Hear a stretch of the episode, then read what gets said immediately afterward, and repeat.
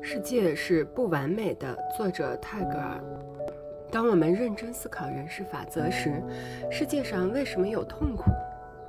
这个问题最让我们困惑不解、烦躁不安。我们中间有人说它是对人类元祖的原罪的惩罚，也有人称之为前世的因果报应。但是不管他们怎么说，痛苦依然是痛苦。实际上不可能没有痛苦。痛苦的理论和创造的理论紧密相连，因为不完美就是痛苦，而创造总是不完美的。为什么有不完美呢？说来话可就长了。它。源自洪荒时代，创造不会不完美，时空中它不可分割，它不会囿于前因后果，这恐怕是荒唐的奢望，我们心里是不应该产生的。世界是不完美的，因而才是活跃的；人类社会是不完美的，因而才奋斗不息。我们的自我感知是不完美的，因而是以不同方式了解灵魂和其他一切事物。然而，活跃中有宁，苦斗中有成功，差异中有爱。所以，应该记住，与完美对立的是空虚，但不完美与完美不是对立的，不是敌对的，是完美的一种表现。演唱的一首歌，最高音未结束时，确实不是一首完整的歌，但同这首歌不是对立的。每个部分中涌动着这首完整的歌曲的快乐。若非如此，怎么会有意蕴呢？它就是形象的意蕴。它每时每刻把不完美转变为完美，因而它是意蕴。在它中间，一切渐趋丰满。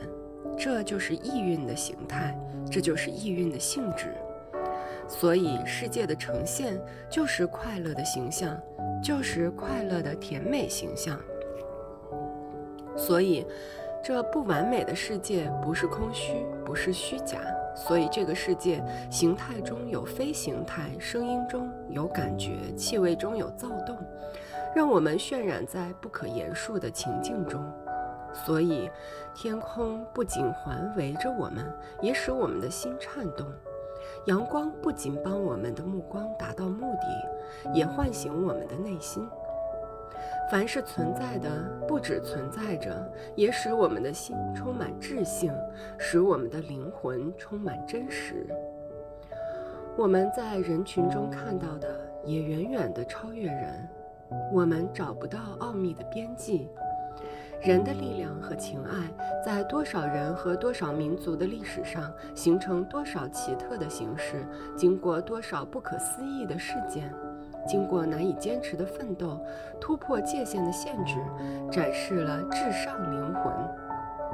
在人群中，这就是快乐的不朽形象。我们抗拒痛苦。多次想开口说，我们要平等地感受苦乐。对某个人来说，采用某种方法麻痹心灵，那样满不在乎，也许不是可能的。但是苦乐不仅属于个人，它与每个世人密切相关。我不感到痛苦，不等于人世间就没有痛苦了。所以，不光在个人中间，要在广大的领域审视痛苦。那儿，他以自己火焰的灼烧和雷电的打击，创造了多少民族、多少王国、多少社会。那儿，他让人的询问在崎岖的路上奔走，让人的意愿穿过难以刺破的障碍屏障，一一闪现，不让人的拼搏在微小的胜利中终结。人的痛苦不仅覆盖着柔软的泪珠，也闪烁着刚毅。人心中的痛苦，如如同世界上的利器，它是光，它是热，它是运动的，它是生命。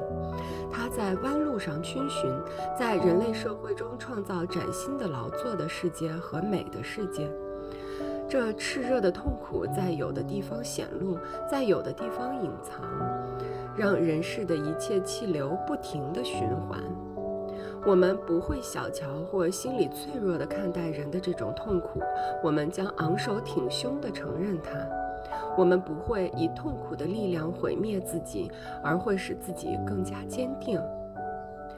不经受痛苦让自己升华，而让痛苦打败自己，坠落深渊，是对痛苦的侮辱。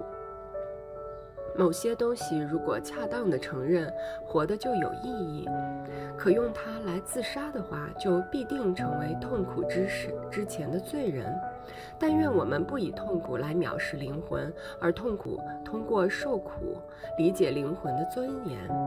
除了受苦，再没有认识那种尊严的其他方法了。因为前面我已暗示，只有痛苦能体现人世间的一切事物的价值。人创造的一切是用痛苦创造的，不是以痛苦创造的东西不全是他自己的。因此，不是通过安逸、通过享受，而是通过舍弃、通过馈赠、通过修行、通过受苦，我们才能深切地获得灵魂。除了受苦，我们没有别的方法了解自己的力量。我们了解自己的力量越少，理解灵魂的光荣也越少，真正的快乐也越肤浅。奋斗以痛苦的形式在世界上存在着，我们在身心内外创造的一切，全是一面奋斗一面创造的。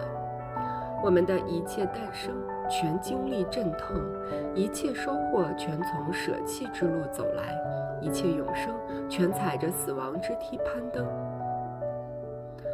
皇帝建立帝国，经受巨大痛苦，也享有巨大快乐。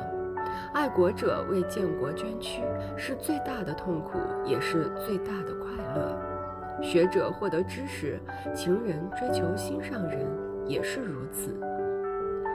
消沉的日子，我请求我的笔，别叫我感到愧疚，别让震撼不了所有人心弦的作品落进谁的眼帘。